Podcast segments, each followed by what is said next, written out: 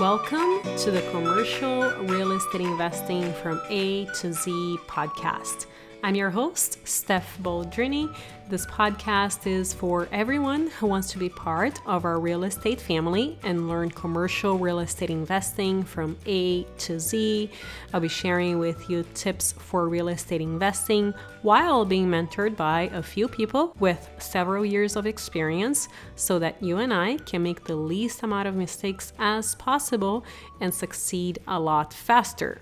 My goal is to keep things very straightforward because I value your time and you are here to learn.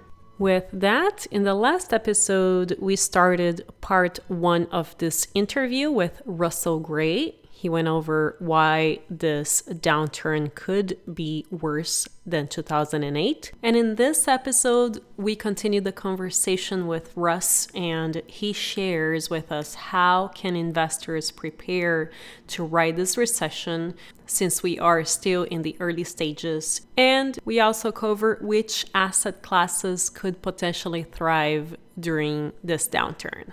Here we go. How can investors prepare to ride this recession since we are in the early stages and hopefully there's still some preparation that they can do?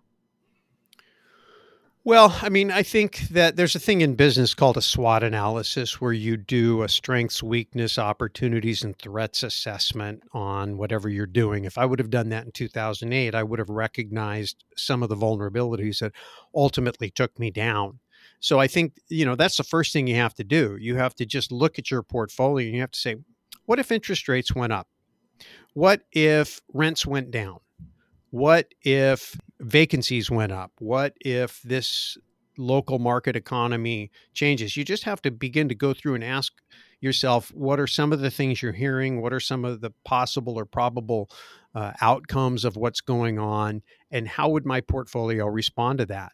So that's number one and then begin to take corrective action, whatever you need to do. You're probably going to realize that you've got some things in your portfolio that are marginal. They're not really that strong.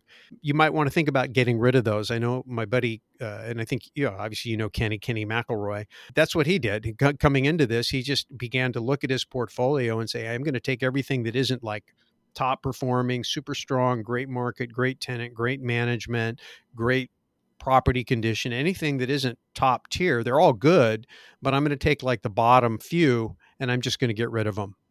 I'm going to get liquid because I think the market's going to turn. I think there's going to be opportunity. I want to get liquid. And that's number two get liquid. Now, getting liquid can be selling things and sitting on some cash. It could be borrowing. Well, the borrowing is good. If you've still got equity and you've still got good credit, documentable income, uh, and there's loans available for the types of property that you have, and you can lock those rates and payments in long term now's a great time to do that. I think you might be a little bit late to the party, but if you can do it, I would definitely be doing it.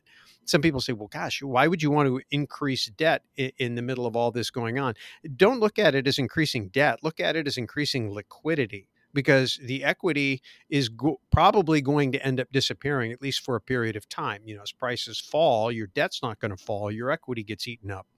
So if you can liquidate that equity and protect it from the market, uh, that serves you in a couple different ways. When in a downturn, when things are tight and things go wrong, it's always good to have some cash.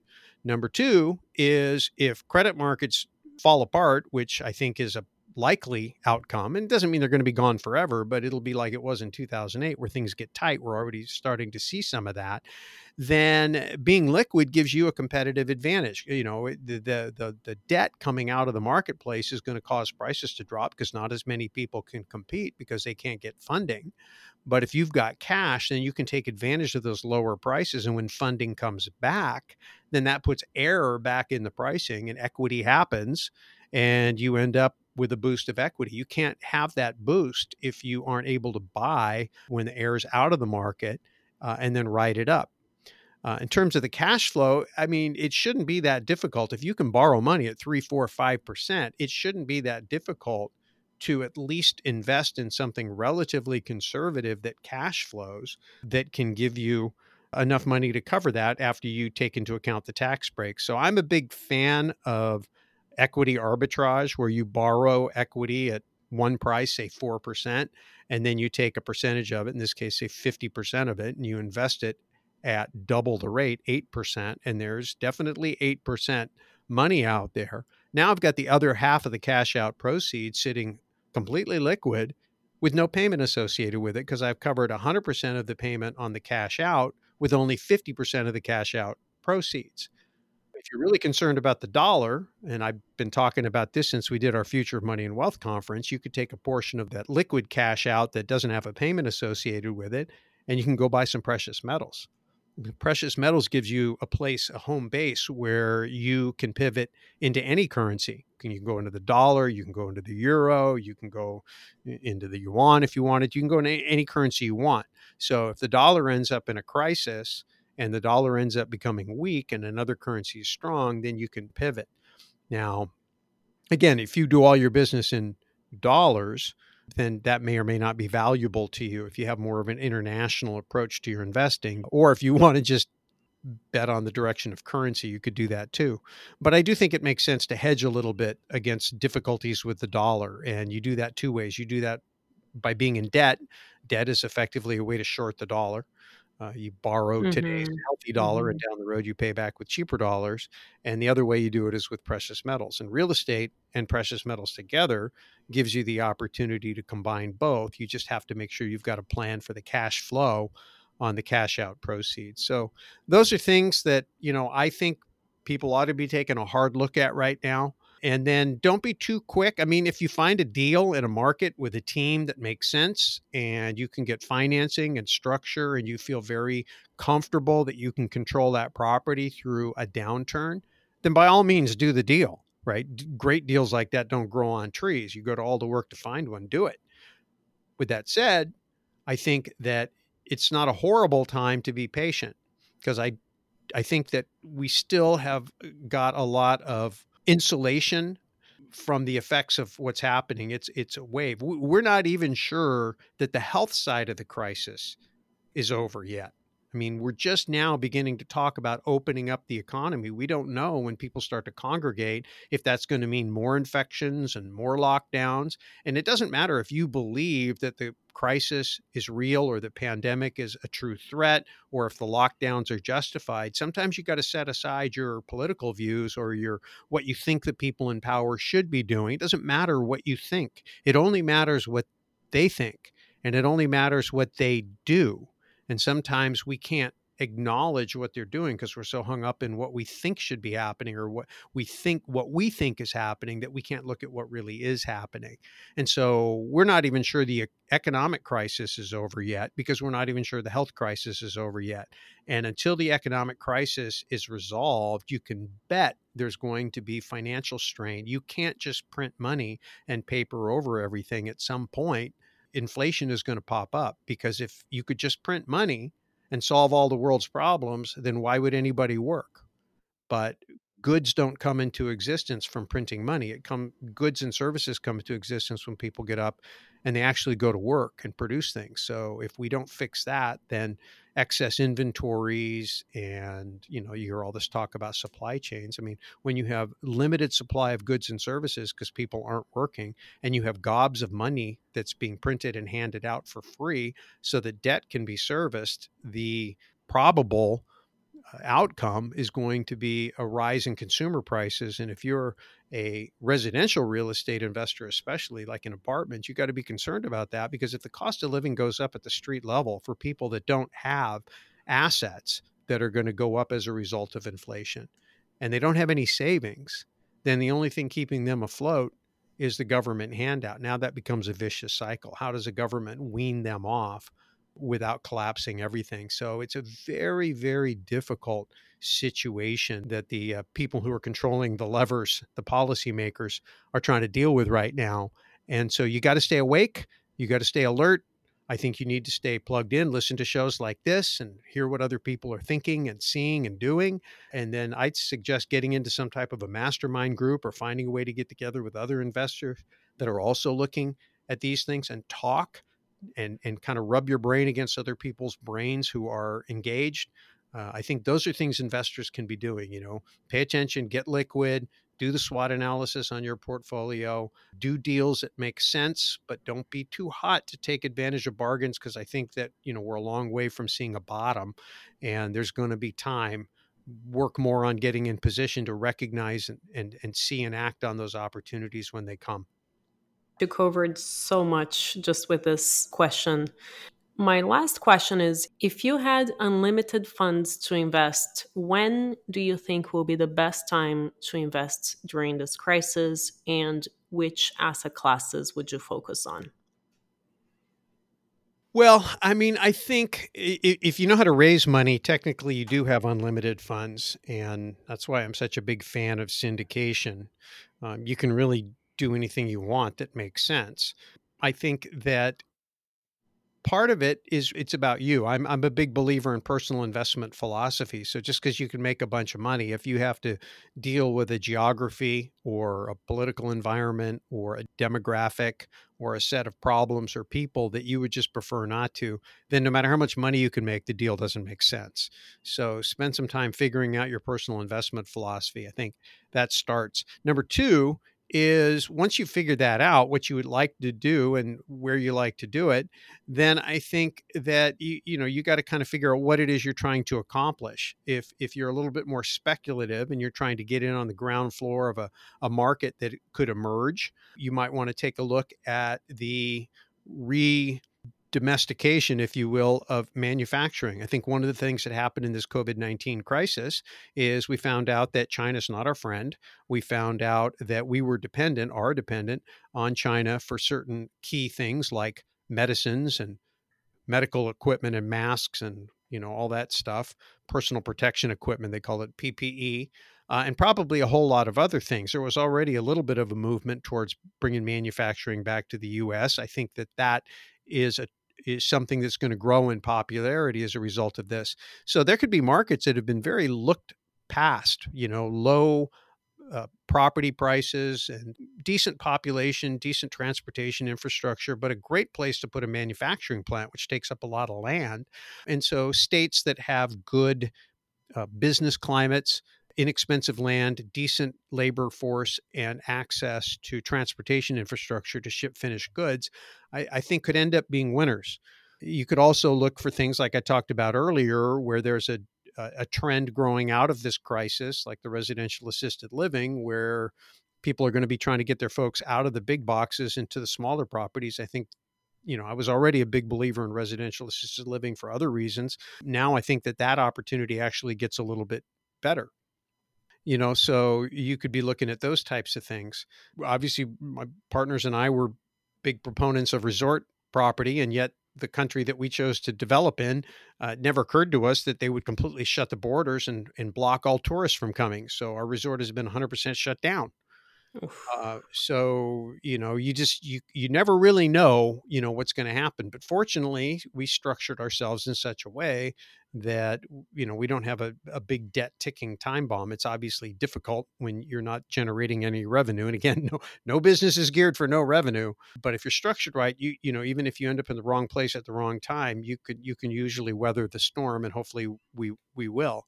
I think there's going to be a big opportunity in lending so, you know, a lot of times real estate investors only think about being on the equity side, but if capital markets end up falling apart, I think there's going to be an opportunity to do private lending, get above average yields without the equity exposure or some of the landlording hassles and risks that you have and you you know you probably could get a decent amount of protective equity meaning that people are going to have to come in with bigger down payments so there could be an opportunity there if you're more of a cash flow investor. Obviously, residential is always a safe place to be, especially multifamily, because institutional money likes that. Uh, government subsidized financing likes that. The challenge in multifamily, of course, is the customer. Some of the folks who are apartment dwellers are going, gee, I don't know that I like living on top of so many other people. Kind of like to get out to the suburbs and get a little bit more spread out. So I, I don't know really know that I'm I'm quite ready to say where I think the best opportunity is going to go. It goes back to what I said earlier. This is this is something that is evolving and emerging, and I'm spending a lot of time talking to a lot of smart people and really trying to think through where the opportunities are going to be. But just off the top of my head, those are some of the things that I'm I'm thinking about now. You know, I'd be very careful about getting involved in flipping things or even trying to develop product, especially if you're dependent upon takeout buyers with financing, because that financing could not be around for a little while. On the flip side of that, you may be able to pick up some failed projects for pennies on the dollar, uh, assuming that you've got the cash and you said unlimited money. So uh, you could probably pick up some things that are are going to be seriously distressed that can be finished with cheap labor and cheap goods. And then later on, when things come back around, you're going to be in a good position. So part of it's going to depend on your time horizon, what you're trying to accomplish. Uh, and I think most of all, who you're connected to, because you're not going to do this on your own. Real estate investing is a team sport. And so I will take a great team in a lesser market even in a niche that isn't quite as good. I mean, I wouldn't go into a catching a falling knife where I'm I'm I'm trying to, I don't care how good your team is when Detroit was, you know, sinking fast, almost nobody is going to figure out how to make money in that market uh, until some of the core issues get resolved. But but setting something like that aside, and I'm not slamming Detroit because I know that they've been working hard to come back too. My point is is that pay a lot of attention to your team and let them help you decide where the best opportunities are especially on the property management side, because those are people whose interests are going to be aligned with yours. They make money based on the production of income, the cash flow, uh, the properties being occupied and well maintained. Brokers, I love brokers, but brokers and developers are interested in getting the sale now. And sometimes they are less concerned with what it looks like for you a year or two or five years down the road. Whereas if you're working with your your property management team, uh, or you've gotten yourself positioned with the developers or real estate agents where they value you as a long-term client uh, because you bring something to the party besides just the transaction at hand or you're indexed or tied to somebody who's bringing some of that kind of clout that long-term relationship clout um, i think all things being equal i'd prefer to be focused on my uh, property management team, making sure that I've got a great property manager on whatever project or construction manager if I'm doing development and a sales team. But ultimately, I think I think uh, income is what you're going to want to focus on in what's coming.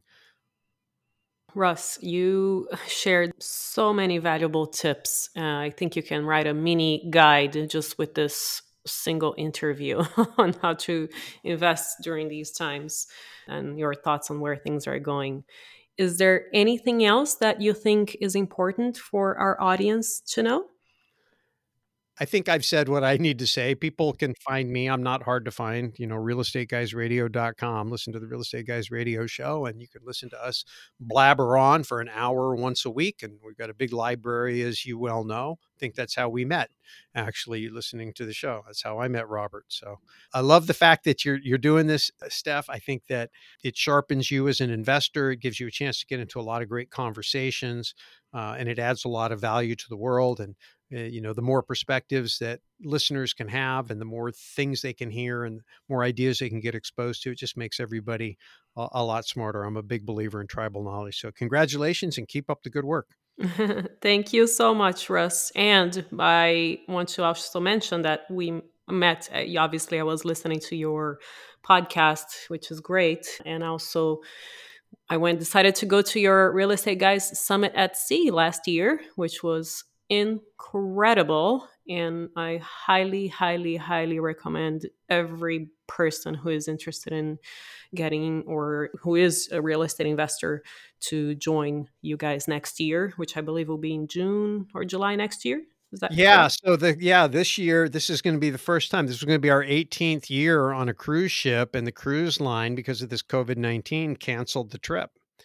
And so we can't do it on a cruise ship in 2020. And then next year in 2021, we're going to be back on the cruise ship, you know, presuming that it's safe and all of this crisis has cleared. We do have a plan B just in case that where we'll still all get together. Hopefully a year from now people will be able to get together because there's nothing like that. I mean it's it's it's great. These virtual events are great and I'm happy that more people are engaging online and doing conferencing and virtual masterminds and you know we did our secrets of successful syndication virtually this last march. It was a big success. People who wouldn't have normally participated were able to participate so that was great.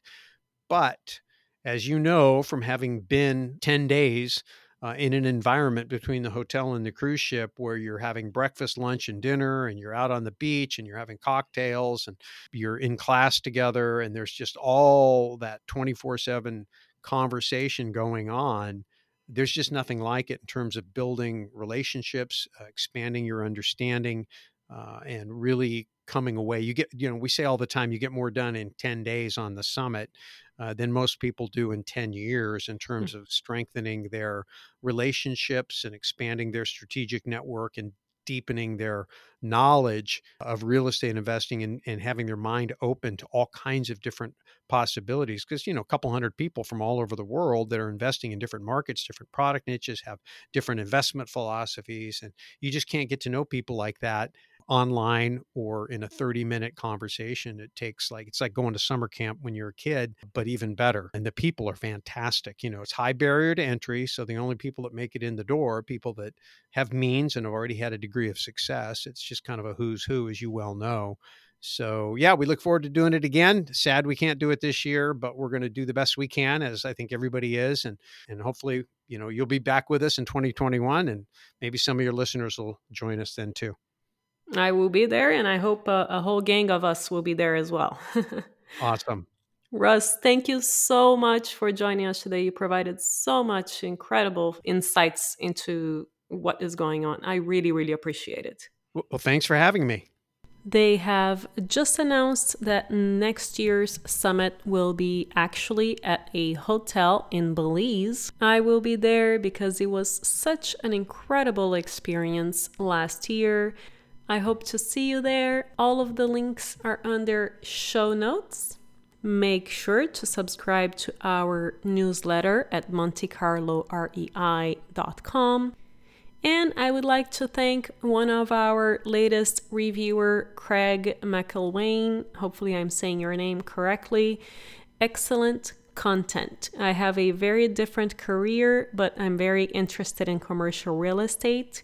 I'm trying to absorb all I can, and this podcast helps me learn from the lowest level. Thank you. Thank you, Craig. I really appreciate your review, and I will see you guys next time.